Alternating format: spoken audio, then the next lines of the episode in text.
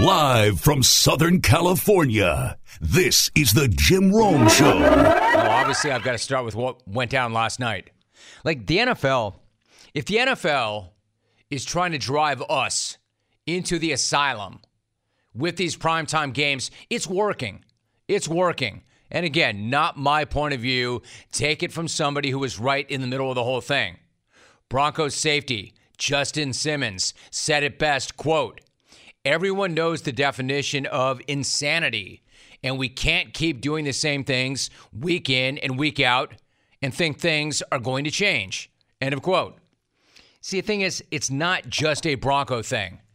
It is a Bronco thing, but not just a Bronco thing. Like everybody knows the definition of insanity, and that's watching the Broncos in prime time over and over and over and over again and then thinking somehow this time it's going to be different. Somehow this time it's going to be watchable.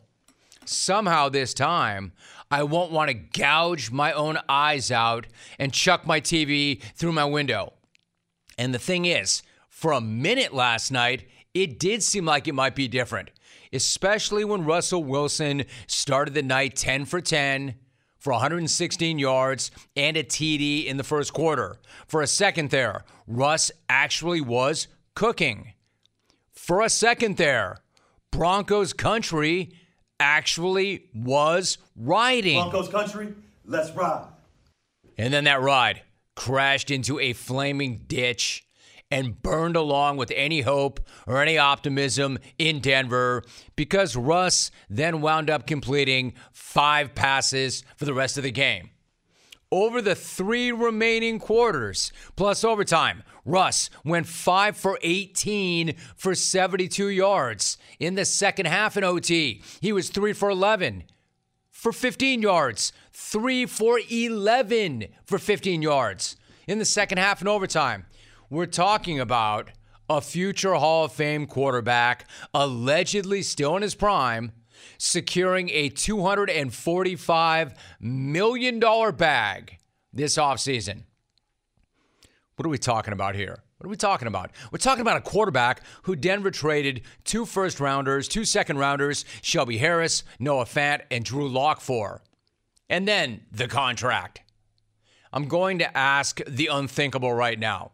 And no, I'm not looking to troll anybody. I'm not looking to get anybody to react to me or look at me. I'm going to ask a legitimate, straight up question, and I mean this. Do you think that they're missing Drew Lock right now in Denver? Yes, I said it, and I mean it, because as bad as that guy was, I'm not sure he ever looked as bad as Russ looks right now. But don't take my word for it. Why don't we go to a more credible source? Why don't we go to the ultimate source? Why don't we go to the most credible source, the source that is NFL Twitter? Because Drew Lock, aka the Seahawks backup QB, was in fact trending last night, which says pretty much anything you need to know about Russ's performance and where he stands right now with Broncos country. And to that point, Broncos country. To that point, where was my super cringy Broncos country let's ride from Russ after another disastrous performance? Do not subject me to four hours of that garbage and then not pay it off with that gift of cringe. That is the least you could do. You owe me that. You owe all of us that. That dude, after that game, has to get up on that podium and give us what we want, what we deserve, and what we all earned. The ultimate corn, corn. and cringe. The ultimate Broncos country, let's ride. Broncos country, let's ride. And then quickly exit stage left what looked like one of the greatest trades ever may already be the worst trade ever. They're on the hook for 165 mil with this guy in guaranteed money. I mean, how smart does Seattle look suddenly? How dumb does Denver look suddenly? And frankly, how bad does Russ look right now? But it's not all on him, right? You want to talk about cringy. You want to talk about overmatched. You want to talk about in way over your head. How about Russ's coach, Nate Ritt? That makes me laugh. It's premium, it's free. I'm not sure I have ever seen a first year head coach not named Urban. Urban Meyer. Happy Hump Day Eve, Urban. Get out of Dodge. I'm not sure I have ever seen a first year head coach not named Urban look less prepared for an opportunity than this Rit doppelganger. Mike McCarthy cannot believe how undisciplined this dude's team is, nor how horrible he is in managing the clock and making adjustments. In no way, shape, or form does Nate Rit Hackett look like he is prepared for this gig nor does his team look prepared to play. I mean, I would love to roll some highlights for you.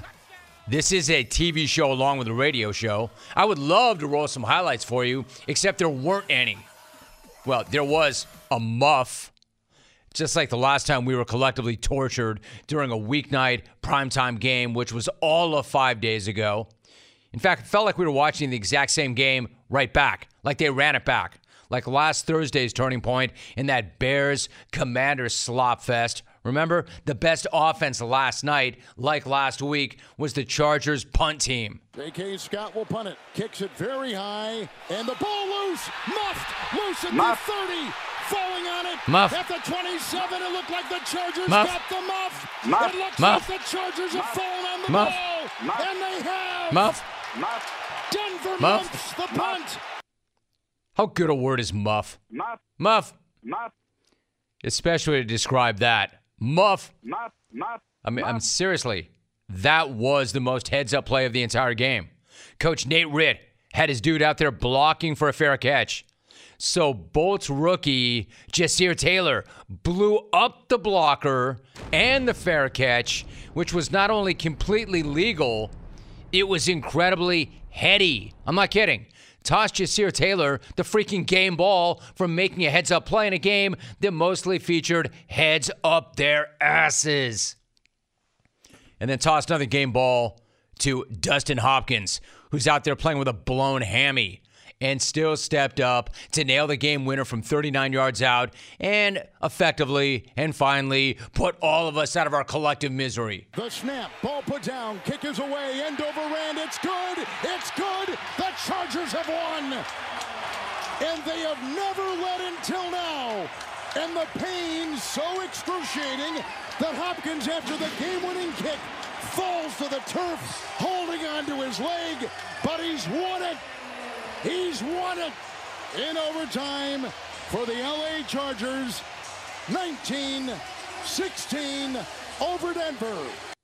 Muff. Muff. Uh, not there. I just like the word muff. So, dude had a bum leg, and he still carried the team on his back last night. He was four for four in that game, and he was the difference in that game, which says everything you need to know about that game. It was the second weeknight primetime game in a row where we got bonus football that nobody wanted to watch. Normally, free football is awesome.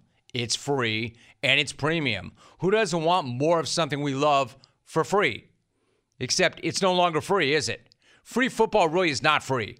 Free football, in this case, is actually very costly. It costs us precious minutes that we'll never get back. It costs us irreparable damage to our sanity. So free is no longer free. Free is no longer me. Somehow, the Coach Rich show is even more cringe than the Garrett Rich show, no matter what Alvin plays underneath it. Congratulations for still being above ground, brah. He's still here. Have you ever experienced the flavor of actual live fire cooking? We're not talking about a fire pit in the backyard. This is about the big green egg, the ultimate cooking experience. An egg is the most versatile grill you will ever own. You can grill, roast, smoke, sear, and even bake. No joke. Try a pizza on the egg. It is incredible. Stop wasting money on grills that you replace every few years. We've all been there and done that. Forget the pellets and the knockoffs too. Listen to me.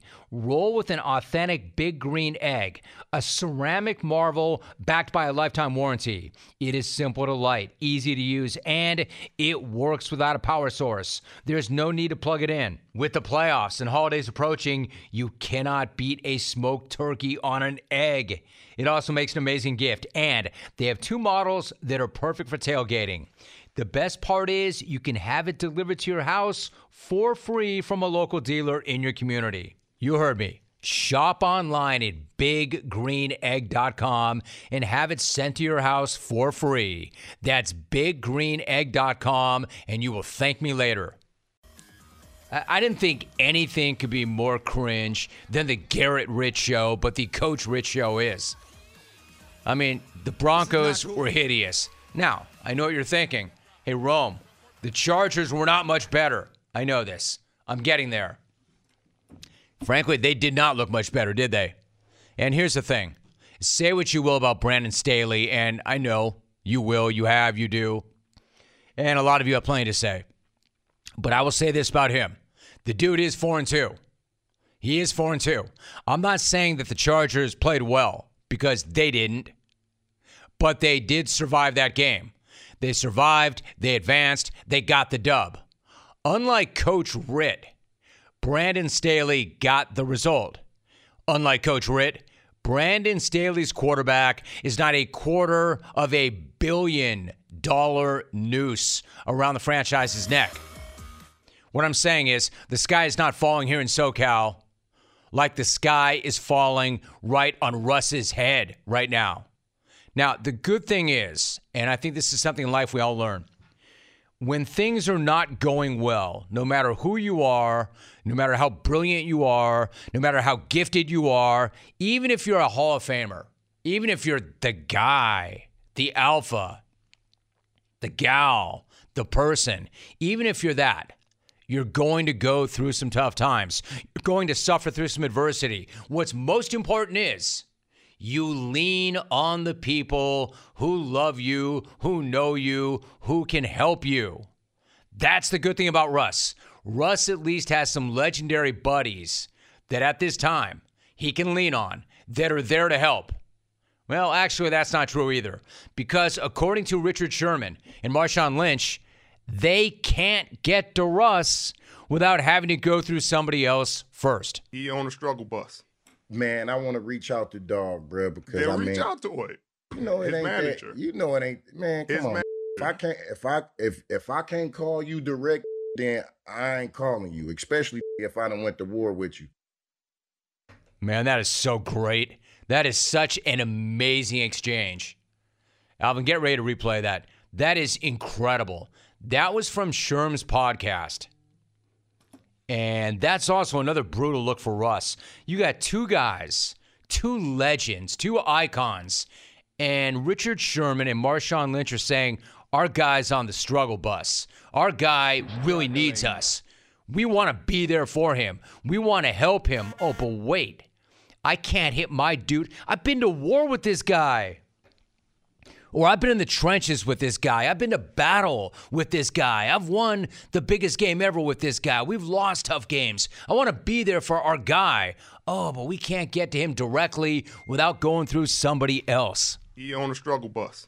Man, I want to reach out to dog, bro, because Then I reach mean, out to it. you know it his ain't manager. that. You know it ain't. Man, come His on. man- If I can't, if I if if I can't call you direct, then I ain't calling you. Especially if I don't went to war with you. That's incredible. So there you go. That's a brutal look for Russ because right now every look is a brutal look for Russ. And in the second half and overtime last night, dude hit rock bottom. There's the struggle bus, and then there's being ejected from the struggle bus and having the struggle bus back over you a few times. But they can't help. And by the way, Sherman Marshawn could help. I'm not saying they can throw the ball for him, make the reads for him play the game for him. But you can't tell me those two dudes who know him as well as anybody couldn't have something of substance or something to help with. However, They make a great point. No way in hell we go through a manager to get to one of our guys that we went to battle with. I wouldn't either. You know what I wonder? I wonder if Nate or any of the staff are allowed to speak directly to Russ, or if they have to go through his manager too. Does the head coach have to go through his manager? Instead of the OC or the head coach having that direct communication to the quarterback, the manager does. Now it all makes sense. It's not Russ's shoulder or now his hamstring. It's not that he just suddenly forgot how to play quarterback overnight. It's communication. They got to be patched. Everything has to be patched through to get to the guy. No wonder.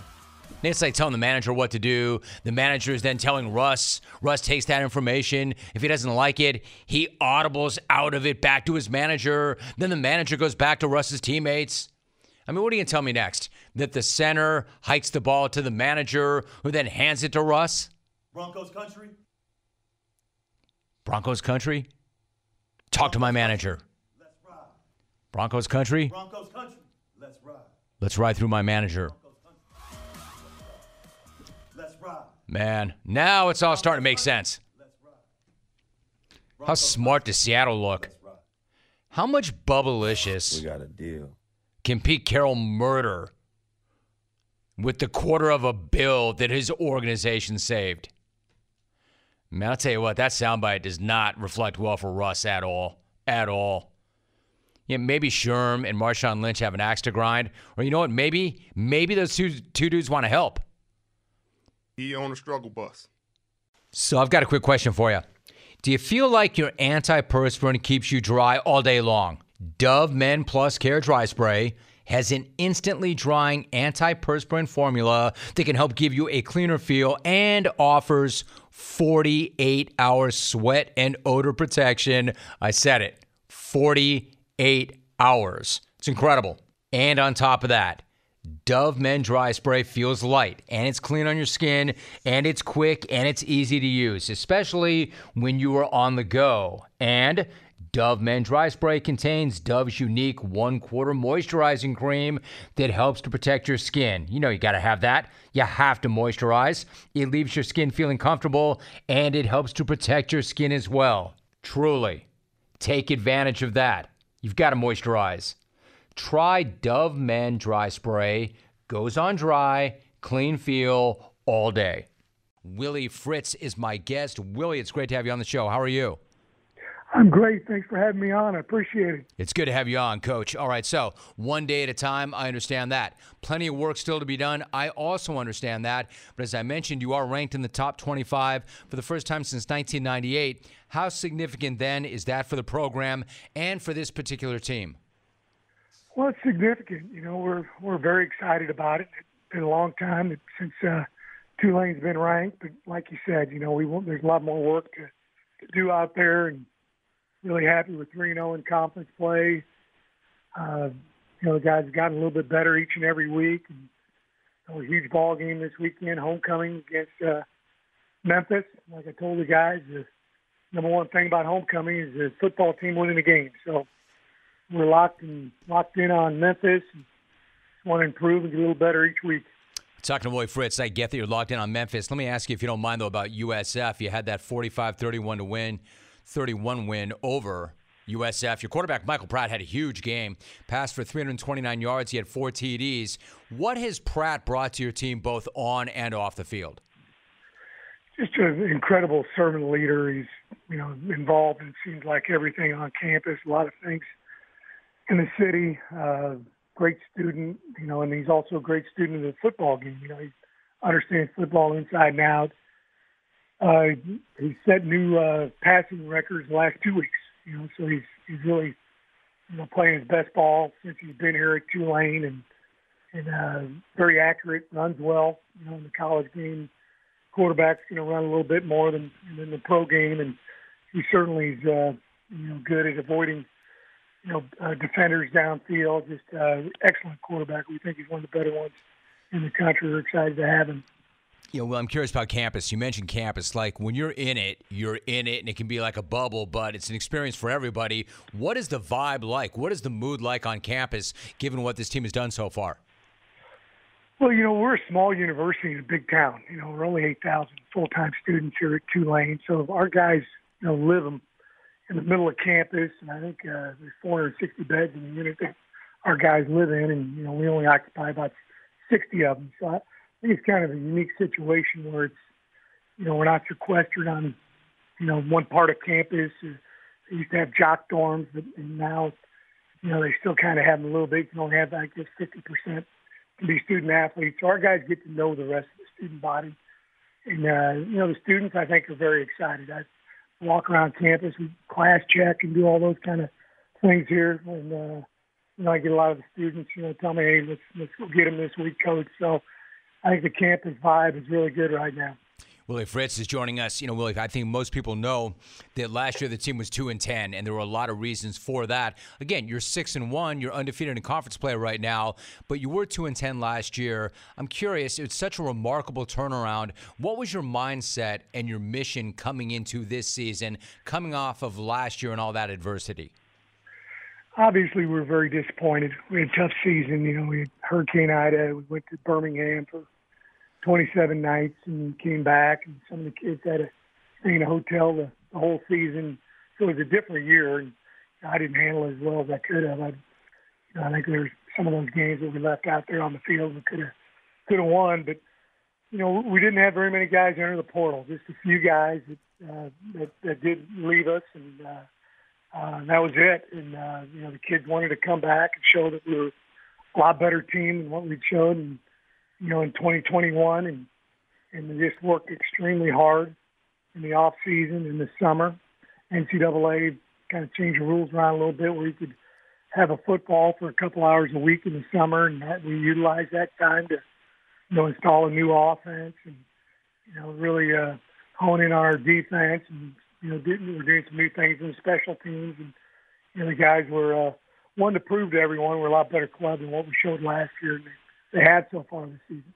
You know, you answered that. I was going to ask you that. That it's certainly that's not something you would ever, ever hope for. And the team went through a lot because of Hurricane Ida. But I could see where maybe, maybe the guys who did come back, maybe it has a galvanizing effect. Maybe the guys come back with a certain resolve. And you answered that part of it. You mentioned your defense. I wonder, you know, the college game has become so wide open and so high scoring, but your defense is getting it done. You're allowing under 16 points per game. That's an 18 point improvement over last season. What has been the biggest difference on that side of the ball? From last year to this?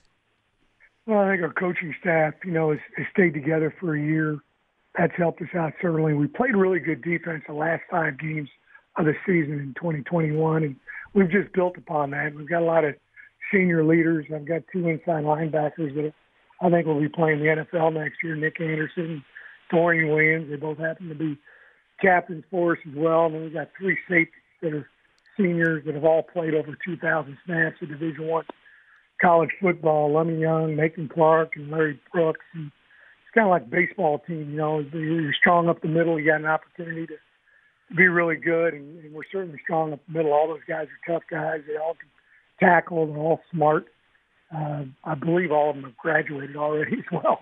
So you know they they uh, really understand the game and, and uh, do a great job of leading us on the defensive side of the ball. I like that analogy. Before you go, let me ask you about last month. Again, I know you're looking ahead to Memphis, and I'll hit that on the way out the door. But how much did this group show you in going to Manhattan and beating Kansas State 17 to 10? Never an easy task, never an easy place to play. What did that do for the group think and the confidence of this group? I think it gave them a lot of confidence. You know, it was, uh, you know, they got a great ball club. Got a lot of respect for Coach Klieman and, and the Wildcats, and. uh you know, it was, uh, you know, you never know the path to victory that game. We needed to play great on defense, and we certainly did, and uh, didn't allow any, you know, big plays against us. Really did a good job of tackling, playing with leverage, and you know, when we needed the offense there at the end of the game, they did a great job driving down the field and scoring. Uh, so yeah, it gave us a lot of confidence to be able to, you know, get a win on the road, you know, against the top 20 program.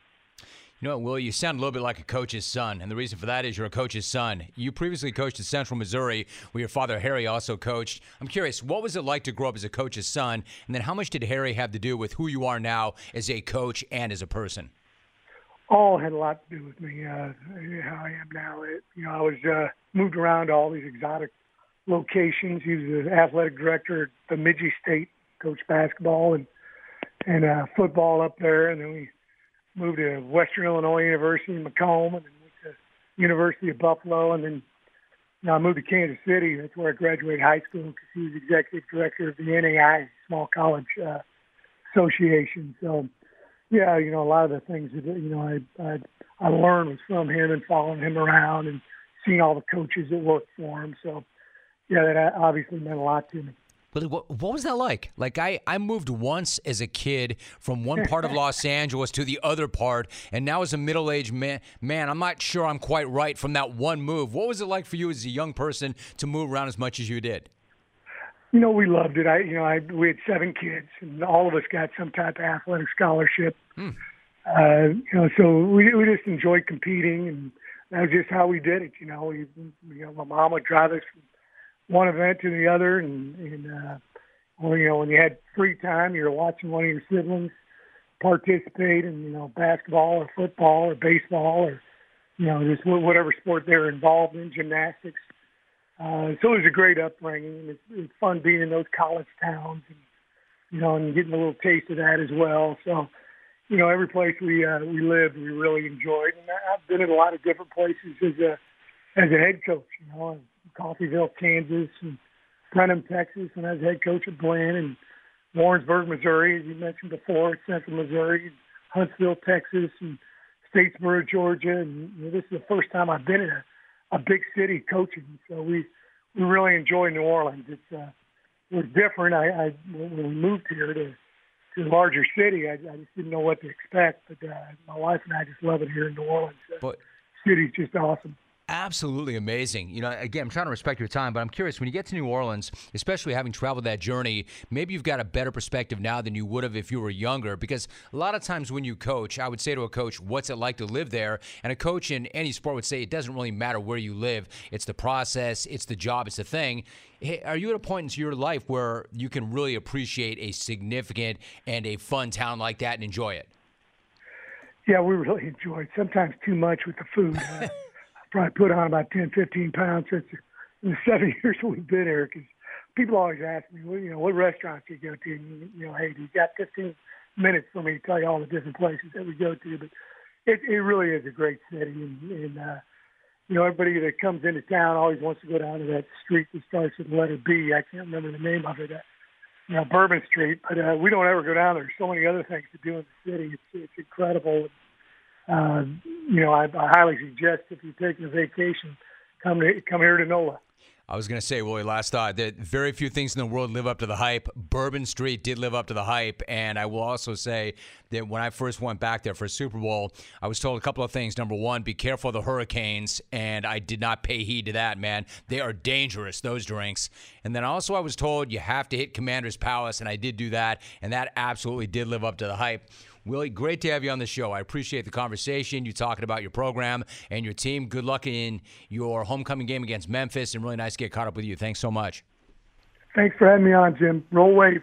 Are you craving some protein after a good workout? I always am. Listen, this time don't make a shake or eat a bar. Grab a bag of beef jerky from Old Trapper. Old Trapper beef jerky is tasty and tender and made with real strips of steak and quality spices that are smoked over a wood fire. And it goes with you wherever you go to the game, to the gym, to the beach, anywhere at all. Look for Old Trapper in the Clearview bag. You can see the quality you're buying. Look for it in major retail stores near you. Clone if you do not see it, ask for it by name because no other jerky compares. Oh, Trapper, what's your beef? All right, so why don't we get back to the series and actually talk some baseball? If you want to weigh in on that, I, I'm going to call fake. But if you feel otherwise, hit me up. So, the one upside to all of this, aside from the fact that if you were at that game, you had to sit out there for four hours and they ran out of food and you paid a bunch of money for beer, probably. The one upside is it did give everybody 18 more hours to think about the greatest home run ever hit. even though it didn't actually impact the outcome of that game. Even though the greatest home run ever hit came in a loss, I don't care. And if you're going to say to me, how can it be the greatest home run ever hit if the guy who hit it played on a team that lost? And I'm going to say, so? If it were up to me, not only would I ignore the fact that they lost that game despite that home run, I would have shut down the entire series because of that home run. Because nothing is ever going to top this. Hits this one well in the gap in right center field. Judge watches it leave the yard. And Naylor's got his own home run dance. For the 10th consecutive start, Gerrit Cole has given up at least one home run. And his 3 0 lead is down to 3 2.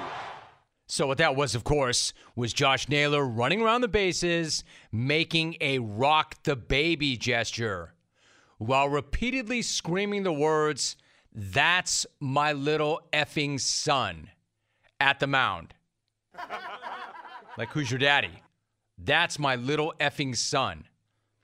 He, that's my little effing son, Gerrit Cole.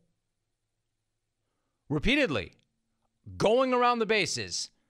He, that's my little effing son, Cole. That really did happen in a Major League Baseball playoff game. That made bat flipping look straight up polite. Hell, it made flipping the bird look like proper etiquette. That's the greatest on-field smack I think I've ever seen in a baseball game. And Naylor's got his own home run dance. You know, you could say, well, that's because as recently as five years ago, that would have got a fastball in your ear. Maybe. Maybe. But as far as I'm concerned, Cleveland already won the series based on that alone.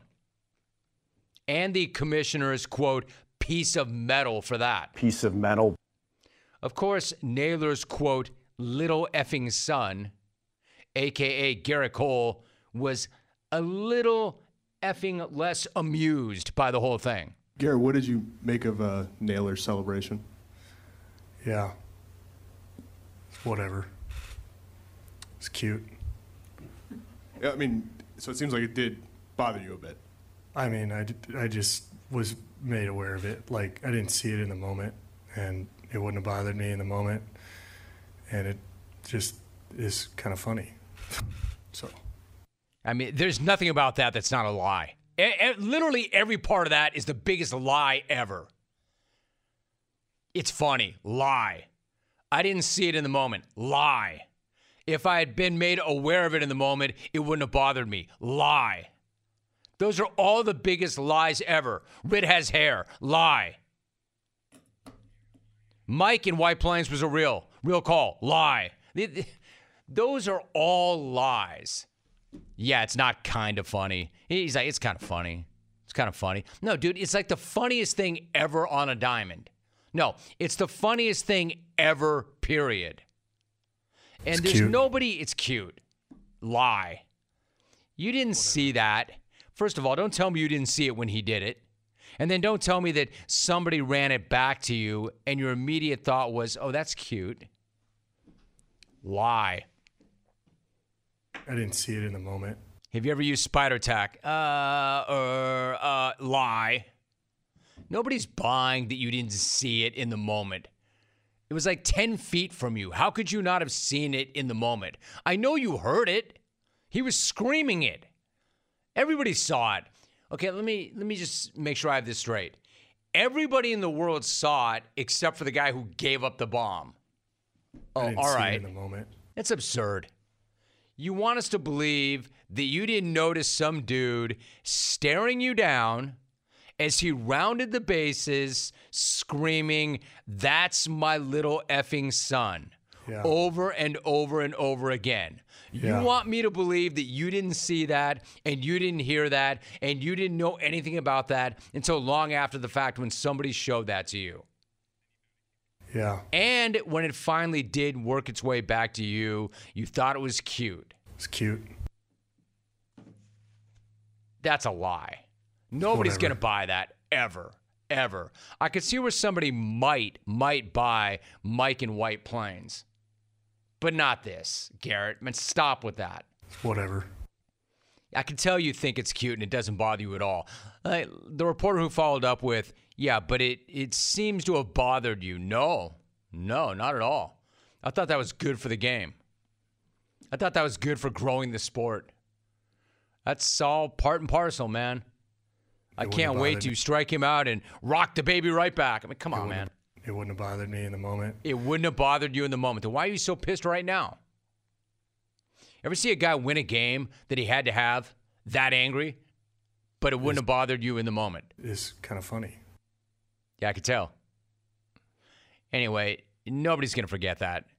Nobody will forget that, which is why I hope that it does add a little more juice in the event that they actually do play game five today. Brain dead Bobby, he's already done whatever he could to suck all the juice and all the vibes out of that game altogether. This guy's awesome. I didn't know. It doesn't bother me. It's cute. You might think that Naylor v. Cole is the best father son smack since Pedro and the Yankees, which was incredible. Most things that Pedro Martinez did do were incredible. But I'm going to say, going back even further, that is the best father son smack since the famous Fernando Vargas, Oscar de la Hoya father son smack. Alvin, do you remember back in the day when Fernando Vargas put his son, Oscar de la Hoya, up for adoption on this show? Now, know, listening to what you say about the first time you met Trinidad, it sounds like it was just the opposite of the first time you met your son. Exactly. Well, you know, I told you that I definitely gave my son up for adoption. Um, he's no longer uh, my son. He's not worthy of being my son. Uh, you know, um, I can't have a, a son of mine being a Ricky Martin impersonator. I can't have that. Let me tell you something. This that was Fernando Vargas, I think in 2000. It's cute. That was some first ballot Hall of Fame smack. He and those two hated each other, but Fernando Vargas hated Oscar de la Hoya more than anybody hated anybody for his perceived disrespect that he received from de la Hoya. And Fernando Vargas, I've reset this before, he used to do the most amazing interviews on this show where he would say things like that De La Hoya is my son, or he used to be my son. I had to put him up for adoption because I'm not going to have some Ricky Martin wannabe as a son. I mean, the beef was so incredible. And then they got into the ring. It did not go well for Fernando. Man, I miss those days. That's some father son smack right there. That was the best. The best stuff. Yeah. September 2000. And that's when the son, the Ricky Martin lookalike, put a professional beatdown on dad. It was a Cute. war. It was a war. Fernando went out on a sword, but he went out. That was something else. Man, that was absolutely something else. And then now you have he he's he Dodonis. He was that night, man. Oscar de la Dodonis. He finished that night. But I miss Fernando coming on and talking that kind of junk. Good times. Or he looks like Ricky Martin. I can't have any son of mine looking like Ricky Martin. I'm putting him up for adoption. This message is sponsored by Discover. Did you know that you could reduce the number of unwanted calls and emails with online privacy protection, the latest innovation from Discover? Discover will help you remove your personal info, like your name and address, from 10 popular people search websites that can sell your data, and they will do it for free. Activate in the Discover app. See terms and learn more at discover.com slash online privacy protection. This whole thing about Mike in White Plains, is he real or not? I don't know. I don't think so. This guy I know is real because I know who he is. Let's go to Philly. JD in Philly. JD, what's going on? Jimmy, thanks for the vine. Uh, life is good here. The the only thing you have to complain about is the fact that we won't get to play against Carson Wentz because he's allegedly injured, and because Punk Blake Snell won't be pitching in Philly, uh, where we can take our thoughts out for breaking Bryce Harper's hand and that ridiculous take he had during the pandemic. A uh, couple of things. Uh, two unsung Philly heroes. Defensive coordinator Jonathan Gannon. We were ready to run him out of town, especially after he gave up 35 points to the Lions. But he finally figured out that we have two Pro Bowl jungle karma infused cornerbacks in, Big Play Slay and James Bradberry, and has started to bring blitzes, pressure, Buddy Ryan style, which is the way we like our defense to rock uh, here in Philly. And speaking of defense, hey, Cowboy fan, where was that 85 Bears, 2000 Ravens defense when it mattered, when we jammed it down your throat in the fourth quarter? You know, Micah Parsons spent more time on the side of a milk carton than in the, than in the Eagles' backfield. And it was nice to see, and you can see on the clip, uh, the stud, the legend, Jason Kelce, can taking Demarcus Lawrence. So don't hand me any of that America's team crap. Look where America was invented. Look at the back of a hundred dollar bill if you have one. Independence Hall, Constitution Hall, the Liberty Bell. It's all Philly, baby. We are America's team. And Kelce called out all you fake, phony Cowboy fans. You know, you, when you guys start to do well, you come crawling out of the woodwork like cockroaches. And we and we know because we smell the mothballs that all your Cowboys gear is packed in. Right in there with grandma's typewriter and fat fat Mike's football were fools. Which is I guess he updated that playbook at his barn and sold Jarrah on the idea that he somehow was going to bring you back to your former level of glory. So, you know, you're JD, JD, get out of the water. JD, shark, shark, JD, swim, swim, shark, shark. That's the shark alarm. Get out, get out, JD. Shark! As we sound the horn to stop the final. White Plains. Mike in White Plains. Good to have you, Mike. How are you? I was in section 202 in the bleachers last night, and it was a disaster. I get to the game at 3:30 because I have to stop across the street at a certain place. Meet my buddies, head into the stadium, drink a few more. Now we want food around, uh, say six o'clock, six thirty. All right, we get a little nos because we figured, okay, well the game is going on. We don't want to eat too much. We have to drink some beer. We don't want our stomachs full. So we wait, and all of a sudden, 7.30, quarter to 8, I don't know what it was, they ran out of food. We couldn't find food. So we're sitting in the rain. We're in, in, in, we're out, we're in, we're out, we're soaking wet. We're all chatting. What should we do? No food. You couldn't find food. I want a voucher, actually. They have enough money. But the whole point was, I don't know, I, I blame Major League Baseball. I'm a Yankee fan. I can't blame the Yankees. I blame Major League Baseball. I'll blame the Yankees for not giving us something back today in the form of a voucher. I know it's logistically impossible, but this is what I'm pissed about. I sat there in that stadium for five hours. I'm an old man. I'm 86 years old. I don't want to sit in rain when I'm 80.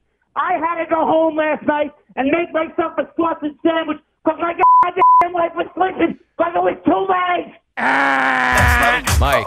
No. Mike. You don't like that car. I don't like that car. I mean, my man. I, I get it. Ernest Jones is my guest. Ernest, good to have you back. How are you? I'm doing great. How are you? Good, dude. Good. So the season did not necessarily start the way you would have liked. How good does it feel then to hit that bye week and get back to 500 after beating Carolina? No, it definitely feels good to you know get this win before the bye and give the guys time to you know get our bodies right. So we're excited about you know how we can come back a- after this and go forward. I thought Darrell Henderson had a pretty interesting quote. He said we needed to get our swagger back, and we did. Do you agree with him? Do you feel like he got that swagger and that mojo back with that win over the Panthers? No, definitely. I feel like a lot of guys were able to make plays, and that just built confidence for us. And I think in in terms of you know what this win did for us, it's definitely going to propel us to you know give us that confidence and get and that swagger that we had. Ernest Jones. before. I was going to say Ernest Jones joining us. You mentioned making plays. You made well, actually, you made a number of plays, but you made a key play on a key third down in the opening quarter when you body slammed Christian McCaffrey. What about that moment? Do you feel like that particular play shifted the momentum and set the tone for the team defensively? Um, a lot, you know, a lot of the guys are saying that that moment there was a, a big shift for us defensively. That kind of got us all riled up and got us going. Um, so for me to be able to do that for my team, you know, that that's something big for us, and I always want to be that tone setter. So that so that was good for us to get going in the right direction. I got a couple of thoughts on that. Like I thought your reaction to the play was awesome. Like you just jumped up, you got up and you ran the other way. You didn't even say anything, did you? How come? I didn't say anything. I I didn't honestly mean to slam him because I know you know the effects of you know that you can get penalized or whatnot. But after it happened, I just got on up and ran away. I didn't want to bring any more attention to myself than I had already done. it's funny. Ernest Jones joining us. You know, you mentioned that your teammates were saying that shifted the momentum or that helped set the tone. When you're playing that position, do you ever try and force? You can't force the moment, right? Like you want to be that guy, you want to make that play, but it's got to come to you, right? Or can you decide in a moment, like I want to impose my will so I can set that tone for the team defensively? Um, it's kind of both ways, you know. Just depending on the the way the game is going, you can go out there and just say, okay, on this play right here, I'm going, I'm going to go make something happen, or, or go physically dominate somebody, and, and, do and do my best, you know, set the tone in that way. So so it can kind of be either way. Talking to Ernest Jones, let me ask you something also. You made a play. Sean McVay cracked after the game that you were very selfless in, quote, passing the ball to Nick Scott for that INT. What happened on that play, and did Scott show you the proper gratitude for hooking him up like that? Oh yeah, no, he definitely was thankful for uh for me hooking him up with that interception right there. So I kind of stole a uh, forced fumble from him early on in the year, so that was kind of our get back uh, for each other. But you know that's the type of guy I am. I just drop the ball and let it fly through my hands, so another one of my teammates can you know get the benefits of the interception. My man, I was going to say, uh, don't get this twisted. I know you're all about the team. I know you're all about the win, but you look like you wanted that one. Yeah, I wanted it. I've been I've been searching for one. I haven't really had a chance to get my ball my hand on too many balls this year. So I've just been wanting to capitalize on the opportunities that I do get, but just good for us that we were able to come out with the interception for the defense and get the win. So I, I, I'm I, I'm satisfied at the end of the day. I appreciate that honesty. Ernest Jones is joining me. You had a mic'd up segment I thought was great. A great mic'd up segment. They caught you on the bench saying, quote, we really the flyest team in the league. We oh, really yeah. the flyest team in the league. That's a big statement now. How so? What makes you guys the flyest? We just, I just think, in in that in that instance, we were talking about game day outfits, and Bobby had came up, and just, I just think our team is just like a lot of guys like to look real fly. They take they take you know pride in that. So I feel like we're just definitely one of the, if not the top fly, you know, the flyest team in the league. You guys, right there. You mentioned Bobby. What's it like to have a vet like Bobby Wagner in that linebacker room and seeing how an all-time great works and prepares every single day on the field, in the weight room, in the film room, pretty much his entire approach? I mean, it's it's been great since day one. It's definitely been great motivation for me just to, you know, see somebody that's gone through this league and is Pro Bowl and done done all the things that I, you know, aspire to do. So just him being so close and learning from him has been great, and I've been definitely picking up and taking, you know, notes of everything that he does. Russ, you know, it's amazing when you think about it, right? Like I mentioned at the top, that not only do you have a ring, but you showed up and you had a huge game in the Super Bowl. I understand that you're looking forward and not back, but I've got to ask you about the experience because there have been some really special players in that league that never got anywhere near the chance to play for a ring, much less win one. What was it like to get yours in your first season on your home field? When you think back on that day, what kind of memories do you have? Um, it's nothing like it. On that that ring ceremony day, I just remember just you know staring at the ring and kind of in, in shock on how big it was, and just like all the work that that I put in all my life just came down to you know this moment, and it happened so early for me. So I feel like I still got a lot more to go, just just in the way of in the way of me just thinking. But it, it, it was probably one of the greatest moments of my life. Ernest Jones joining me. You mentioned that you put all that time in, like everything you had done in your life led up to that moment. You look at your college career, and we see how every Saturday, how high the level of play is in the SEC. How did playing at South Carolina and the level of competition you faced every Saturday get you ready for the NFL? Um, it definitely prepared me. I think playing in the SEC, I think those are, you know, the top guys in that in that college level. And a lot of the guys that I'm playing now in the league, I've I've kind of played in in the um in my time at South Carolina, or they were in the SEC. So I just think it definitely prepared me, prepared me to just be able to play tough, learn on the fly, learn quick, and just you know be be acclimated to you know what the NFL was going to bring. So I'm curious, like, how do you approach a bye week? You get to week seven, you get to 500, you get some much needed rest. What's a bye week like for you? Oh, for me, you take like two two days and just take away from football, get your mind away, and then on, on about you know Thursday, Friday, I'll start back working out and getting ready. You know, for a bye week for me, it's kind of just two days, and I'll get back to what the what the what the main goal is. Dude, how nice are those two days? Like, what do you do? Do you do nothing at all? Do you try to kind oh, of recover? Nothing at all. You just sit here and you just enjoy. That's no responsibility right now. Dude, how awesome is it sometimes to do nothing? Oh, it's great. for, Dude, I see for you me, working. it's great. I get that. Hey, before I let you go, I understand you're concerned about your job and your side of the ball, but offensively, from where you were sitting, how nice was it to see the running game get untracked a bit and for wide receiver Allen Robinson to get involved and make his presence felt?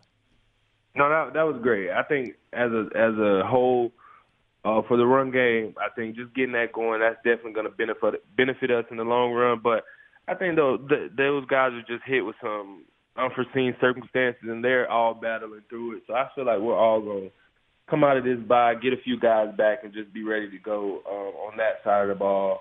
It was great seeing A Rob get get get the ball, get the ball in his hands, and show what he really can do. So I feel like this just all kind of you know was a confidence builder, and coming out uh, out of the bye, I'm excited to see where we go from here. All right, so leave us with that thought. I don't want to wreck the bye. I don't want to interrupt your time off, but you got the 49ers on Sunday, October 30th. You know how that is a physical, physical matchup always. In fact, lay it out for me. What's it like when you go up against them, and how physical is that game generally?